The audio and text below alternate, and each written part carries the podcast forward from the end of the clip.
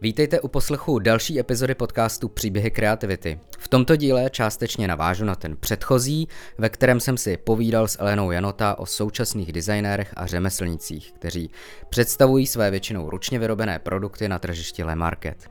Budu si povídat s Michalou Kádnerovou, která stojí za projektem Bohemian Perfection. Ten má za cíl zmapování prostředí tradičních řemesel, propojení tradice s moderním designem a samozřejmě s tím spojenou osvětu. Uslyšíte atraktivní příběhy, které obohacují české kulturní dědictví. No a ještě doplním, že partnerem podcastu je Prague City Tourism. Právě jejich e-shop nabízí několik vydařených spoluprací s designéry, výtvarníky nebo firmami, jako je sklárna Rickle, které kvalitně navazují na tradiční česká řemesla. Teď už ale rozhovor s Michalou Kárnerovou. Míšo, díky moc krát, že jsi dorazila do podcastu Příběhy kreativity. Ahoj, děkuji za pozvání. My se budeme bavit o tradičních řemeslech a protože spolupracujeme spolu na podcastu Bohemian Perfection, který právě o tradičních řemeslech je, tak bych byl rád, kdyby jsme vlastně představili projekt Bohemian Perfection, ale zároveň, aby jsme nabídli posluchačům i takový vhled do toho vlastně, co ty tradiční řemesla obsahují, protože častokrát si třeba lidi můžou vybavit jenom ty lidový tradiční řemesla, ale možná to jenom není o těch tradičních lidových řemeslech. Já bych možná teda začala asi uh, tím, co to vlastně ta tradiční, uh, tradiční řemesla jsou. Dají se asi rozdělit, pokud chceme, podle prostředí, ve kterém jsou praktikovány, nebo byly praktikovány, a to je jednak měšťanské prostředí, uh, městské, a pak teda prostředí vesnic a té, tého lidového umění nebo lidových řemesel. Mezi lidová řemesla nebo tradiční řemesla patří, já nevím, sekernictví, byčařství, takový speciální, speciální řemesla, které se věnují výrobě nějakých specifických produktů a zpracování nějakého specifického materiálu. A v tom měšťanském prostředí to jsou uh, uh, hodně řemesla, která jsou svázaná s, měst, s měšťanským životem, takže tam uh, patří třeba tvorba vitráží a nějaké kovulitectví a, a podobná řemesla, parketářství a, a tak. To už možná byly trošku takový víc průmyslovější odvětví, dejme tomu. Nebo uh, jsou to furt takové okrajovky? No, ta řemeslná výroba je uh, založená na uh, lidské práci, uh, na uh, práci rukama především z velké části. Je to ruční práce. V tom ledovém prostředí to bylo téměř ze 100% práce ruční, kterou později v určitých jako etapách výroby toho, toho produktu nahrazovala třeba pomoc nějakého soustruhu a, a tak dále. Takže dneska už je to třeba z části mechanizováno. Hmm. No a možná nejznámější je asi modrotisk, jestli to říkám správně, nebo ten Modrotisk ten, je asi taková vlajková loď našich, vlajková. Našich řemesel. Není to, eh, není, to, není to české specifikum. Eh, modrotisk se provozuje třeba na Slovensku, v Německu, v Rakousku a okolních státech. Je populární asi proto, že byl eh, nedávno zapsán na seznam nehmotného dědictví UNESCO světového nehmotného dědictví UNESCO a je to mm, vlastně ohrožená technika, Eh, protože eh, pracuje s přírodním indigem, které je dnes už velmi vzácné a velmi drahé. Pracuje eh, s dřevěnými formami, kterými se nanáší ta redukční látka na, na, na podklad a když se ta látka s tou redukcí obarví, tak tam, kde ta redukce je, tak obarvená není a z toho vzniká, vznikají té bílé plochy a zbytek je modrý, obarvený indigem, ale v minulosti třeba vznikaly soutisky, takže modrotisk nebyl jenom modrobílý, ale bylo tam více barev. A ta technika je ohrožená uh, proto u nás a třeba i na Slovensku, uh, protože uh, už je opravdu velmi málo lidí, kteří dokáží vyrábět ty modrotiskové formy nebo je opravovat. Takže v současnosti dvě fungující modrotiskové dílny, které u nás v České republice máme, jsou na Moravě, jedna je v Olešnici a druhá je ve Strážnici, tak obě pracují s formami, které jsou staré, někdy více než 150 let. A ty formy se stále opravují hmm. a umí to jenom dva, dva lidé, dva takový starší pánové, kteří pracují ve Dvoře Králové. Teď snad vyučují nějakého následníka, ale když by nebyl nikdo, kdo by ty modrotiskové formy uměl opravovat nebo dělat, tak prostě nebude čím tisknout. Jsme teda, v, něco jiného. jsme teda v oblasti Královéhradeckého kraje a případně i Moravy? Rozhodně modrotisk teď, teď vlastně se provozuje na Moravě. Tam, mm-hmm. se, tam jsou ty modrotiskové dílny. Samozřejmě, že vy si můžete uh, natisknout nebo nanést tu redukční látku nějakým jiným způsobem, třeba štětcem, můžete malovat z volné ruky. Touhletou látkou na podklad a můžete poslat svůj výtvor právě do olešnice nebo do strážnice, aby vám ho obarvili indigem a oni vám potom vrátí ten výsledek toho vašeho snažení, který uvidíte jako v plné kráse až, mm-hmm. až od nich. Dalo by se říct, že tedy ten modrotisk je takový pilíř vlastně těch eh, tradičních řemesel, nebo jaký, jaký jsou ty hlavní proudy tradičních řemesel, takový ty nejpoužívanější tradiční řemesla? Uh, tak já si myslím, že mezi ty asi úplně nejobvyklejší, nejznámější a nejrozšířenější patří keramika, uh, takže tu, s tou se setkáváme běžně, možná už ji nevnímáme jako nějaký tradiční řemeslný výrobek, ale vlastně vyrábí se pořád stejným způsobem jako v minulosti a třeba takzvaná zakuřovaná hrnčina nebo zauzená keramika, což je taková speciální černá keramika, tak to je vlastně prehistorická technika, kterou i dnes pracují někteří hrnčíři a keramici. Ty jsi mluvila o takzvaných formách, to znamená, že něco, co jeden člověk, jeden umělec vyrobí, vyrobí nějaký vzor, mm-hmm. respektive to je asi nějaký vzor, který teda se předává z generace na generaci a ta forma je vlastně jakási tiskárna nebo něco na, na ten způsob, jakože se potom na ty produkty může dál ano, tisknout nebo... Jo. Přesně tak to je. Eh, forma je vlastně takové razítko, jo.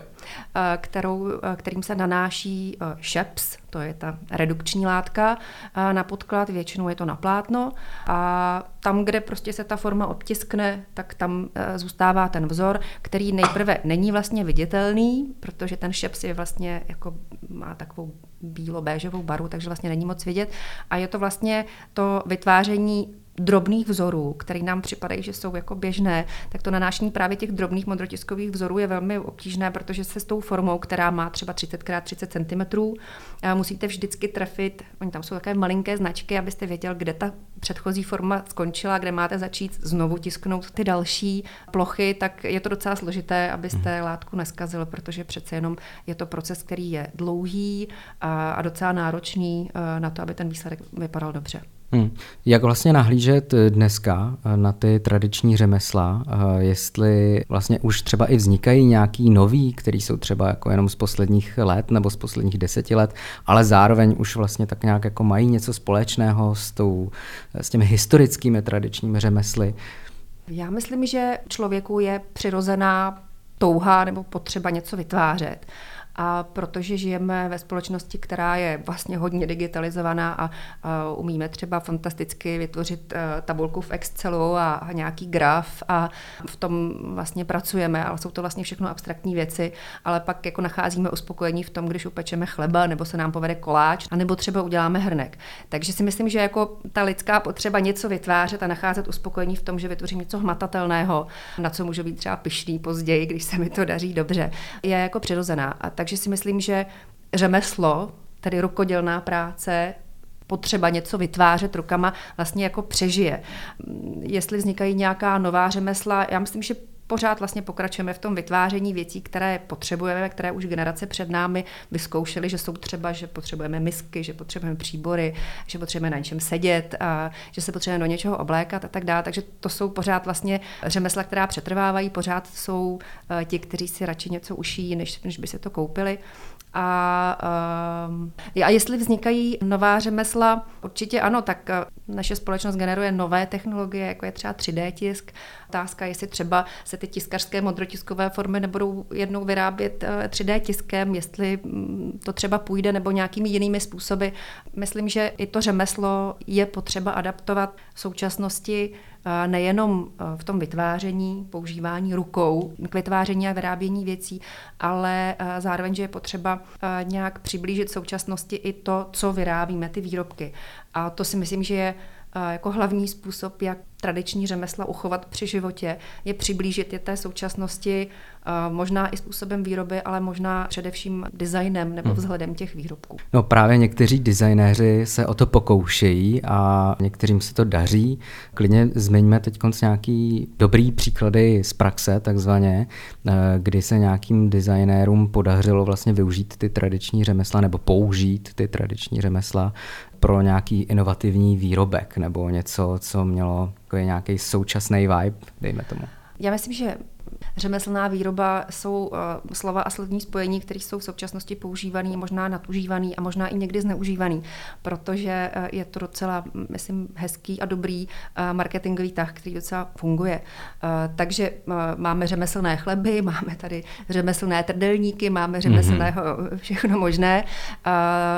Takže řemesla jsou populární, jsou samozřejmě populární i mezi designéry, kteří si uvědomí, že ten dotek lidské ruky a, a ten taková ta dokonalá nedokonalost, podle toho se taky jmenuje ten náš projekt, je vlastně velmi jako příjemná a člověku lahodící, protože to nějak jako odkazuje k tomu, že tu věc měl někdo před vámi v ruce a nějaký vytvořil a je tam prostě nějaký takový koncentrovaný čas toho člověka, který, eh, který tu věc vytvářel, takže to tomu dává takovou speciální přidanou hodnotu.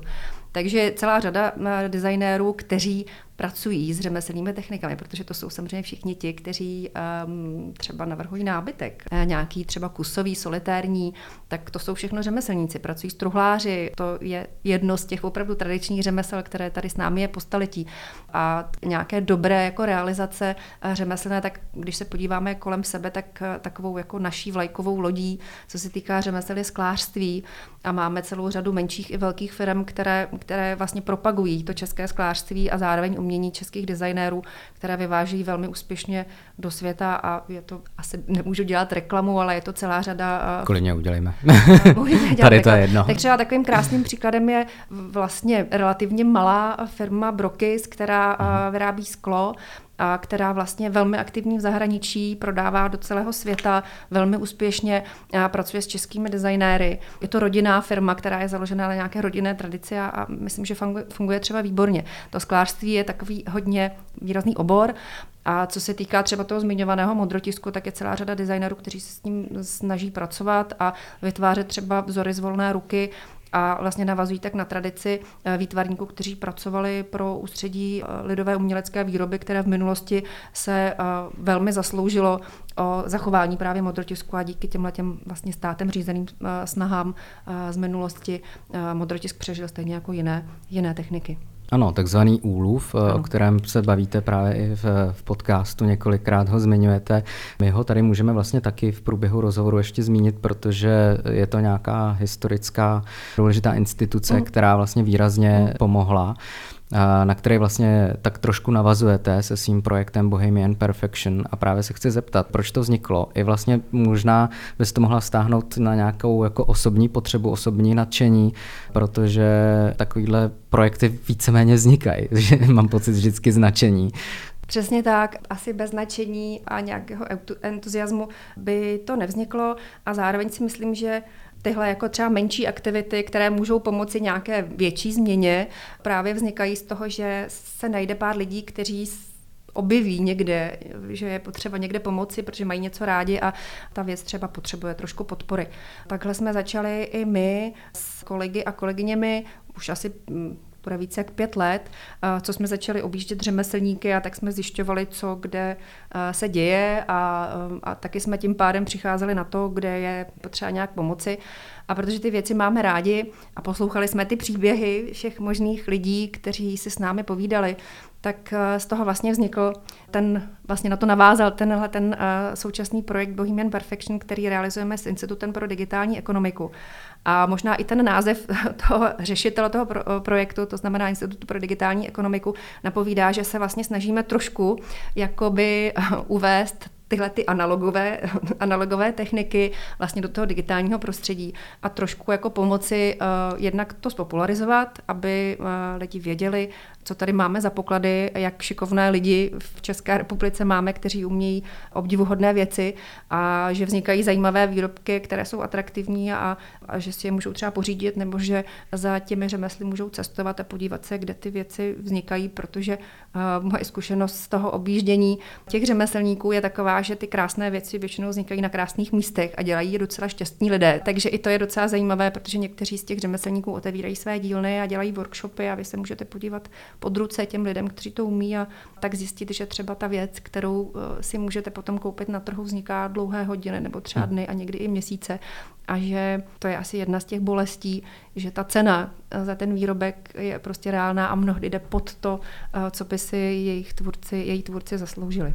Z jakých vlastně problémů, nedostatků ten projekt vznikl? Respektive zmínila si taky to, že vlastně třeba už jsou nějaký dva lidé, kteří vyrábějí ty mm. formy v rámci modrotisku, ale předpokládám, že tyhle ty věci postupně tak nějak trošku i zanikají právě kvůli tomu, že to dělá třeba málo lidí. Mm. Tak je to i kvůli tomu, že jste vlastně chtěli trošku více rozšířit povědomí, aby vlastně třeba byli další lidi, kteří na to budou pokračovat nebo nějakým způsobem to používat, využívat? Tak, já si myslím, že těch poselství je vlastně, je vlastně víc. Nikoli. Hmm. Určitě je to o tom, aby jsme to trošku spopularizovali, aby jsme o tom vyprávěli, aby jsme s těmi lidmi mluvili, aby jsme je ukazovali to, co dělají, aby jsme jim vytvořili to prostředí, kde to ukázat můžou, kde se třeba nebudou cítit osamocení, protože někdy se cítí osamocení, oni pracují malých dílnách, malých jako třeba i rodinných jenom dílnách, nebo pracují sami a mnohdy se cítí osamocení, tak jenom aby třeba viděli, eh, že tamhle nedaleko od nich pracuje někdo, kdo dělá něco, co třeba s čím by mohli oni spolupracovat, vytvořit nějaký společný výrobek, nebo že někde nedaleko od nich je někdo, kdo má přebytek materiálu, který oni potřebují pro svoji výrobu a tak dále. Super. A zároveň, eh, abychom ukázali lidem, kteří se o to třeba zajímají, na jednom místě, co všechno vzniká, kde si eh, od koho můžou co koupit, kam můžou zajet se podívat, kam třeba můžou jít na workshop, abychom třeba i rozšířili to, že eh, se tomu řemeslu můžete naučit, že třeba něco takového můžete vyrábět i vy a že třeba je to docela jako hezká práce, že se tím dá i docela dobře uživit a že vlastně můžete najít uspokojení, pokud vás jako trápí třeba kancelářská práce, takže eh, nikdy není pozdě zkusit třeba něco nového a tohle to může být docela skvělé dobrodružství. Takže jednak trošku jakoby dodat řemeslům a řemeslníkům trošku jako lepší kredit, než mají řemesla, Eh, do posud, dodat tomu nějaký lepší eh, společenský status a zároveň eh, jako upozornit lidi, kteří by třeba váhají s tím, co by chtěli dělat, tak třeba jim ukázat, že to řemeslo je zajímavé a že se, dají dělat, že se dá dělat spousta věcí. A zároveň teda vzniká nějaká jakási databáze, nějaká taková jako virtuální mapa? Hlavním výstupem toho projektu je právě mm, platforma, tedy webový vyhledávač, kde máme v této chvíli mm, nějakých 170 řemeslníků po celé republice. Stále přibývají a doufáme, že budou přibývat další. A je to takový průřez kreativních lidí, kteří na různých místech vytvářejí různé věci různými technikami. A zároveň součástí toho vyhledávače je i takový, jako ne blog, ale vlastně takový jako řada článků, které tam taky přibývají, které jsou právě o těch řemeslných technikách a o těch jednotlivých výrobcích, abyste třeba věděli, že v Metylovicích byla slavná výroba byčů, že jsme vynalezli a dali světu síťovku a že se ta síťovka stále vyrábí. A spoustu jiných věcí, jak třeba vzniká ženilka, že vlastně u nás je v České republice pán, který vlastně jako, pokud vím, tak jako poslední na světě vyrábí vyrábí uh, žnilkové plédy opravdu tou původní technologií. Takže máme spoustu zajímavých věcí, o kterých se málo ví a, a i tahle ta platforma má být o tom, že uh, o tom dáme trošku vědět a, a trošku to jako pozvedneme. My samozřejmě nejsme první, koho tohle to napadlo, určitě ne jediní. Eh, jak jsi mluvil o o úlovu, tak vlastně už v průběhu celého 20. století si lidé uvědomovali, když to řeknu, vznešeně ekonomický potenciál, který ta řemeslné výrobě je. Takže se se ho snažili podchytit a a nějak s ním pracovat a pečovat o, ty, o ta řemesla, která tenhle ten ekonomický potenciál měla nejsilnější. Mm. Takže když jsem mluvila o keramice, mluvila jsem třeba o, textilním, o textilní výrobě u nás, zpracování dřeva a, a tak dále, tak to byla hlavní řemesla nebo všechna mhm. ta přidružená, která se k těmto výrobám připojují, tak o ty bylo hlavně pečováno. No, vlastně teď bych eh, se na to rád eh, nahlídnul eh, tím okem, že vlastně, když já nevím, jezdím třeba na jich, i vlastně na sever Evropy, tak vlastně dost častokrát narážím na to, že ty tradiční řemesla nebo tradiční řemeslné výrobky jsou vlastně jakoby blíž lidem, blíž jakoby v rámci nějakých trhů, v rámci nějakých obchodů a tak podobně. A tady vlastně jakoby moc to nezaznamenávám až na nějaký výjimečný obchody, nebo prostě tak nějak se k tomu vlastně musí člověk dostat, pokud mám pocit, se trošku i třeba o to zajímá. A jasně, asi možná, že ještě na nějakých jako trzích se k nějakým řemeslným třeba truhlářským věcem možná dostane, nebo právě i těm keramickým ale jaká je teda ta cesta té pomoci a jak vlastně využít ten ekonomický potenciál k tomu, aby jsme mohli vlastně pomoct těm řemeslníkům? Já se vrátím možná k tomu úlovu, protože uh, vlastně systém podpory těch tradičních řemesel, který byl u nás provozován v době komunismu a vlastně celá ta éra skončila někdy v polovině 90. let, kdy úluv byl uzavřen, tak to ústředí lidové umělecké výroby společně s několika prodejnami, které se jmenovaly Krásná jezba, vlastně zajišťovalo takovou jako komplexní péči o ta řemesla, protože úluv už na začátku nebo v polovině 50. let udělal takový jako plošný terénní výzkum, kdy etnografové chodili po celé republice a sbírali zajímavé věci, evidovali výrobce, kteří se věnovali specifickým technikám, evidovali výrobky a, a vzory. Vytvořili takový obrovský archiv a s tím pak začali pracovat výtvarníci, protože tehdy se jim neříkalo designéři, ale říkalo se jim výtvarníci. S tím začali pracovat výtvarníci a tě spolupracovali s konkrétními řemeslníky, kteří byli vybráni z těch jakoby nositelů těch tradičních technik. A, a takhle vznikaly jako výrobky, a zároveň pro ty výrobky už bylo odbytiště, protože byla ta těch několik prodejen eh, krásná jezba, které byly fantasticky jako upravené, byly velmi vkusné a prezentovaly tyhle ty výrobky. Takže eh, ten výrobce, ten řemeslník byl jaksi hájen od toho začátku, měl někoho, kdo mu pomůže s tím vzorem, vytvořil výrobek a zároveň bylo místo, kde eh, se ten výrobek prodal. To v, tom, v té polovině 90. let skončilo a vlastně došlo se k takovému závěru obecně, že vlastně to není potřeba podporovat, že jsme v tržní ekonomice a všichni se musíme řídit tržní ekonomikou. Takže i ta řemeslná výroba spadla do té, do té spotřební ekonomiky, jenomže řemeslná výroba má svá specifika. Jejím cílem není vyrábět čím dál tím víc, protože je založená na lidské práci a ta lidská práce má nějakou kapacitu. Takže cílem není vyrábět obrovské množství, ale udržet kvalitu a vyrábět to množství, které ten člověk stihne v té kvalitě, v jaké může. To je jedna věc. Tím pádem se ty řemeslné výrobky dostaly do kategorie absolutně neprodejných věcí, protože jsme byli zaplaveni a stále jsme levným zbožím, které je vyráběno hmm.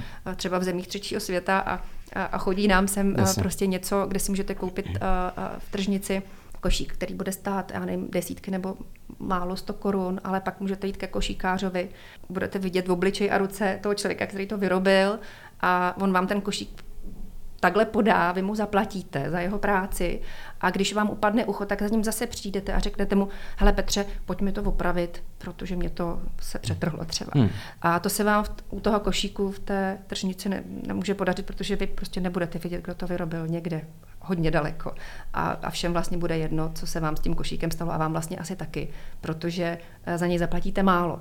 Ale tady, když si to koupíte od Petra, tak máte odpovědnost vůči Petrovi a Petr vůči vám a vzniká úplně jiný jako vztah a vy víte, že jste mu zaplatil za jeho práci, tady tomu konkrétnímu člověku a že jste třeba nějak podpořil i to řemeslo, který díky tomu jako přetrvává dál, protože Petr má důvod v tom dál pokračovat. Hmm. Takže si myslím, že i ten, i ten náš projekt je vlastně i trošku o tomhle tom, protože tím, že není ta péče, která byla předtím, před tím rokem 95, tak vlastně musíme nějak podpořit tenhle ten mechanismus. Takže se snažíme i vyprávět o tom, že jak dlouho ty výrobky vznikají.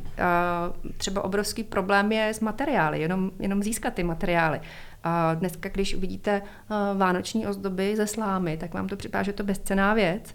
Ale když to někdo vyrábí u nás, tak třeba musí mít tu slámu, ale ta sláma dneska už je těžký sehnat, protože všechno se kosí kombajnem a rošmelcuje se to na maličký kousky a vy potřebujete dlouhý eh, ty stébla, potřebujete vyžehlit, potřebujete mít čistý a tak dál.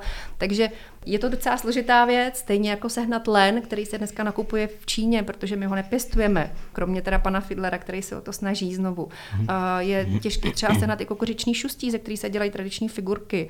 Tak to se teďka bavíme o těch lidových řemeslech, ale prostě naším cílem je trošku jakoby i zaangažovat lidi, kteří by mohli být potenciálními zákazníky těchto těch řemeslníků, abychom jim řekli, že tady tyhle ty věci jsou a že si mezi nimi můžou vybrat dárky nebo, nebo suvenýry nebo, nebo věci, které budou běžně používat. Takže to trošku spopularizovat a tím, že nejsou prodejny krásná jizba, tak to ukážeme na internetu.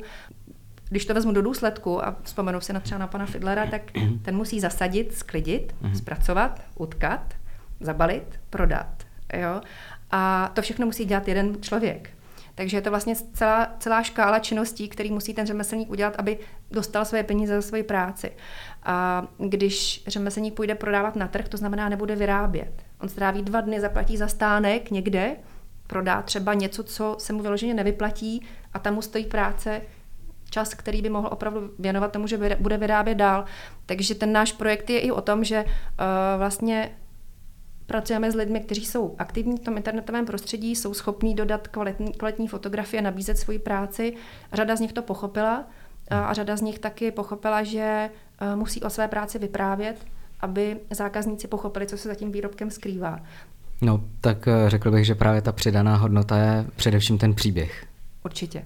Určitě a mm, je opravdu velký problém, nebo jeden z těch problémů je třeba cenotvorba u řemeslníků, protože oni se bojí si říct cenu, kterou vlastně potřebují, nebo by si zasloužili za svůj výrobek, protože se bojí, že to neprodají. Hmm. A, takže se mnohdy podceňují, což je velká škoda, protože si myslím, že právě tu přidanou hodnotu, o které jsem mluvila, třeba, že uvidíte obličej toho, kdo to vyrobil, že máte konkrétní, že tam je ten konkrétní vztah a konkrétní odpovědnost, tak to je něco, eh, co se asi nedá moc jako penězi vyjádřit hmm. a zároveň tam jsou opravdu ty hodiny a dny, které jsou potřeba k tomu, aby ten výrobek vůbec vznikl. Třeba výroba dýmky zabere skutečně třeba týdny, hmm. než, eh, eh, než ji můžete vlastně jako někomu nabídnout. Jsou tam věci, kdy eh, jsou třeba dlabané mísy, které se vyrábí z, z velkých kmenů stromů a vlastně musíte někde porazit strom, musíte vědět, že ho smíte porazit třeba, pak ho musíte různě stařit a tak dál, abyste z něj mohl,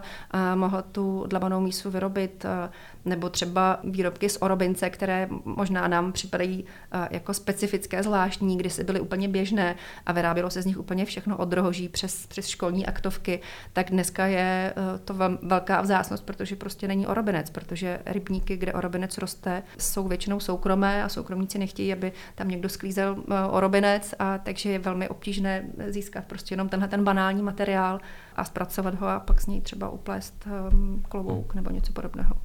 Mám pocit, že ta cenotvorba nebo e, respektive to nacenění jde, mož, se možná zlepšuje e, souvislosti s tou osvětou, která je postupně čím dál tím větší, která je vlastně i prostřednictvím třeba podcastu Bohemian Perfection nebo vašeho celého projektu.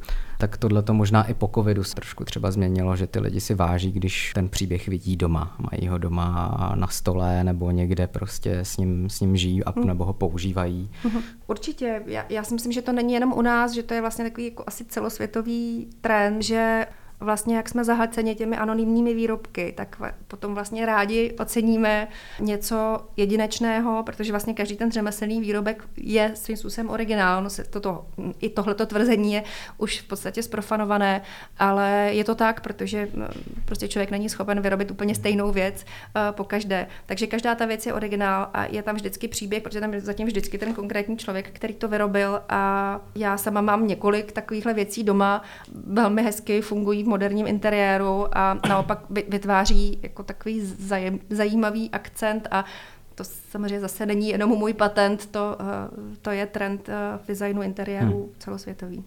No, chápu správně, když se budeme bavit o tom prostředí, že to je tak trošku něco jako kulturní prostředí, že vlastně jakoby část financovaná třeba z grantů, dotací, eh, ze soukromých zdrojů, z vlastních zdrojů. Jaká je ta ekonomika? Eh, jako podpory hmm. Eh, řemesel. Eh, třeba náš projekt je podporován z fondu EHP a ze státního rozpočtu České republiky. Účastnili jsme se jaksi výběrového řízení na to, abychom, abychom to financování získali a jsme velmi rádi, že jsme uspěli. A jinak samozřejmě tak, že existují granty, které lze využít. Pro řemeslníky? Pro řemeslníky jako konkrétně ne, protože, okay. jak jsem říkala, řada těch řemeslníků jsou vlastně tak malými subjekty, subjekty, jsou tak malými podniky v uvozovkách, že vlastně nedoskočí třeba na podporu malých a středních podniků a tak dále, který mají zase svoji specifickou charakteristiku. Ale třeba Ministerstvo kultury podporuje ty eh, vynikající řemeslníky, ty vynikající nositele těch tradičních řemesel a zároveň se snaží velmi pečlivě a už hodně dlouhou dobu se eh, starat o ta zanikající řemesla, kterým se třeba věnuje skutečně jeden, dva lidé, mm lidé v republice. Takže tyhle ty lidi, oni se snaží podchytit a, a podporovat je. A na to existuje uh, takový titul, který se jmenuje Nositel tradic lidových řemesel, které ministerstvo kultury, který ministerstvo kultury uděluje už, už od roku 2001, myslím, jestli se nepletu. A, a tím ty vynikající řemeslníky podporuje a oni se, um, oni získají nějakou podporu a vlastně... Jako finanční nebo jenom ten titul? Finanční, dostanou finanční podporu a jsou zároveň, financová, jsou zároveň podporováni i třeba v rámci těch uh, trhů a podobných, uh, podobných akcí, kde mohou nabídnout své výrobky takže uh, rozhodně jako úkol Ministerstva kultury uh, není podporovat podnikání těch řemeslníků. Na to prostě bohužel Ministerstvo kultury není zařízeno, ale na to, aby vlastně podchytilo a, mm, a, a registrovalo všechny ty řemesla a řemeslníky, kteří takhle pracují. A, a nějaký, nějakým způsobem podpořili alespoň tím titulem a vlastně tím, že podpoří vlastně tu jejich činnost. A, a co se týká podpory jako ekonomické, tak u těch jednotlivých řemeslníků je to samozřejmě složitější a pro ty větší existují granty, a nebo pak samozřejmě existují uh, různé nadace nebo nadační fondy, které zrovna pečují od, od tenhle ten... To jsou ty soukromí zdroje. To jsou ty soukromí zdroje, které pečují právě o tenhle ten sektor. Pokud já vím, tak jich není zas tak mnoho, a, ale třeba vím o nadačním fondu uh, Moravská krása, který je mi velmi sympatický. Je to, je to privátní nadační fond, rodinný, který podporuje moravské malérečky a maléře a tak jako hodně propaguje moravské tradice a speciálně tohleto umění. V rámci té podpory ale taky můžou hrát roli možná města, obce, kraje, pokud já nevím, nějakým způsobem dají třeba prostor, kde ty výrobky se mohou prodávat. Je, je něco takového, protože právě, jak jsem vyprávěl, že třeba na severu jsou takový jako speciální shopíky, Myslíš na severu jako Evropy? Na, nebo na severu, na severu Evropy. Republiky. A na severu Evropy. Na severu Evropy. Kde prostě vidím, jako, že je tam jako speciální obchod na výrobky tradičních řemesel, které jsou v té dané oblasti. A právě si představuju, že místo prostě matriošek, který jsme tady jakoby zdědili z minulosti eh, v Praze, ale i v nějakých dalších jakoby regionech, eh, podobný shopy, které vlastně moc jakoby nemají nic společného s, s uměním nebo s nějakýma produktama s přesahem, tak vlastně, že by naopak to město mohlo podporovat kraj, ob, obec, ty řemeslníky tímhle tím způsobem. Přesně tak. To, co v minulosti zajišťoval právě Úlov s těmi prodejami Krásná jizba, což byl vlastně systém, který nám opravdu záviděli v celé světě, v celé Evropě. Tak a vlastně teda, protože my ten projekt realizujeme vlastně s norským partnerem, takže jsme se samozřejmě povídali a řešili jsme i to, jak to třeba je v Norsku, jestli tam existuje něco podobného. Vlastně vůbec ne. A ani vlastně podobné nějaké jakoby větší aktivity tady toho typu. Ale co se týká obchodu, to, o čem jsi mluvil, co se týká krajů nebo míst, kde ty, kde ty věci vznikají, tak to je samozřejmě velký potenciál, který uh, ty řemeslné výrobky mají v tom cestovním ruchu. Protože uh, řada lidí, které, kteří třeba přijedou do Prahy nebo přijedou do Brna nebo do jiného, do jiného města, tak by si rádo koupilo nějaký předmět, který je autentický, který je z toho místa, uh, které navštívili, aby měli nějakou památku a asi nechtějí matriošku nebo nechtějí um, já nevím, hliněnou píšťalku s razítkem od Aše až po cokoliv, která se vyrábí někde v Benešově prostě. takže prostě chtějí něco, co je autentické, takže my jsme vlastně i tady v tomto projektu trošku chtěli upozornit, anebo narazili jsme na to, že právě ta tradiční řemesla nebo tradiční řemeslná výroba není vlastně využívána v cestovním ruchu tak, jak by mohla být. A třeba teď je docela pěkný příklad hlavního města Prahy, které vlastně vytvořili, tak, vytvořilo takový merch, pražský, který docela hezky jako reflektuje nejenom Prahu, ale zároveň, uh, protože Praha je branou do, do České republiky, tak zároveň těch řemeslných technik a řemesel, které se tady provozují nebo které jsou pro nás typické, jako je třeba zrovna sklo. Super a jinak, příklad. co se týká vlastně těch jako místních samozpráv nebo těch, těch menších celků, tak tam samozřejmě existují turistická informační centra, hmm která ale tak, jak jsme zjistili, vlastně nemají žádný jako manuál, nebo jak to říct, prostě neexistuje žádný jako systém, jaké výrobky, nebo jak ty výrobky vybírat, nebo jestli je vůbec vyhledávat, nebo jak s nimi pracovat v těch turistických informačních centrech, protože to jsou právě většinou první místa, kam jako turista zajdete, když přijdete do nějaké oblasti, tak si dojdete pro tu mapu a přijdete se zeptat, jestli je otevřený tady prostě ten důl, nebo tady jestli jede lanovka, nebo a tak dál, tak to zjistíte v tom turistickém informačním centru a tam byste se měl setkat s těmi výrobky, které pochází z té lokality, ve které se právě nacházíte. Ještě jenom k projektu Bohemian Perfection, který aktuálně běží, ale říkala si, že je financován z norských fondů, to znamená, že to je vždycky na nějaký určitý období. Jaký jsou plány následně? My jsme měli rok a půl na to, abychom vybudovali tu platformu, abychom vybudovali ten webový vyhledávač, abychom udělali pár seminářů. Do toho jsme stihli ještě udělat tři výstavy, protože jsme realizovali projekt se studenty eh, Českého vysokého učení technického s designéry, které jsme nakontaktovali eh, na vybrané řemeslníky, kteří vytvořili společně nějaké návrhy a jsme velmi rádi, že se třeba povedlo hm, vytvořit takové návrhy, které se posunuly do fáze výrobků, takže ti řemeslníci, to byl náš takový jako sen, trošku takový, takový program, že by bylo fajn, kdybychom obohatili portfolio třeba té řemeslnické dílny o nějaký nový výrobek, který třeba vznikne ze spolupráce se studenty nebo s mladými designery, což se podařilo, to jsme velmi rádi. Takže jsme na to měli rok a půl a teď už se chýlíme ke konci v tom smyslu, že máme vybudovanou platformu, dokončujeme věci, které ještě nemáme hotové, no ale platforma tady s námi bude dál, stejně tak jako řada dalších věcí a chystáme se na nějaké další ještě vzdělávací semináře a určitě budou nějaké další akce, tak abychom eh, prostě byli stále aktivní a tu platformu, kterou jsme vybudovali, tak jsme udržovali při životě a, a pomáhali trochu. Skvělý. Díky moc krát za vlet takový do uh, téhleté problematiky. Držím palce uh, s projektem. Posluchačům tedy asi nabídneme, že pokud mají zájem vlastně se víc do téhle tématiky dostat, tak prostřednictvím třeba projektu Bohemian Perfection nebo i v rámci poslechu podcastu Bohemian Perfection. Určitě. Moc krát děkuju a kdyby vás to zajímalo, tak si můžete poslechnout nebo se podívat na platformu. Perfektní. Díky, Díky moc krát. Naschledanou.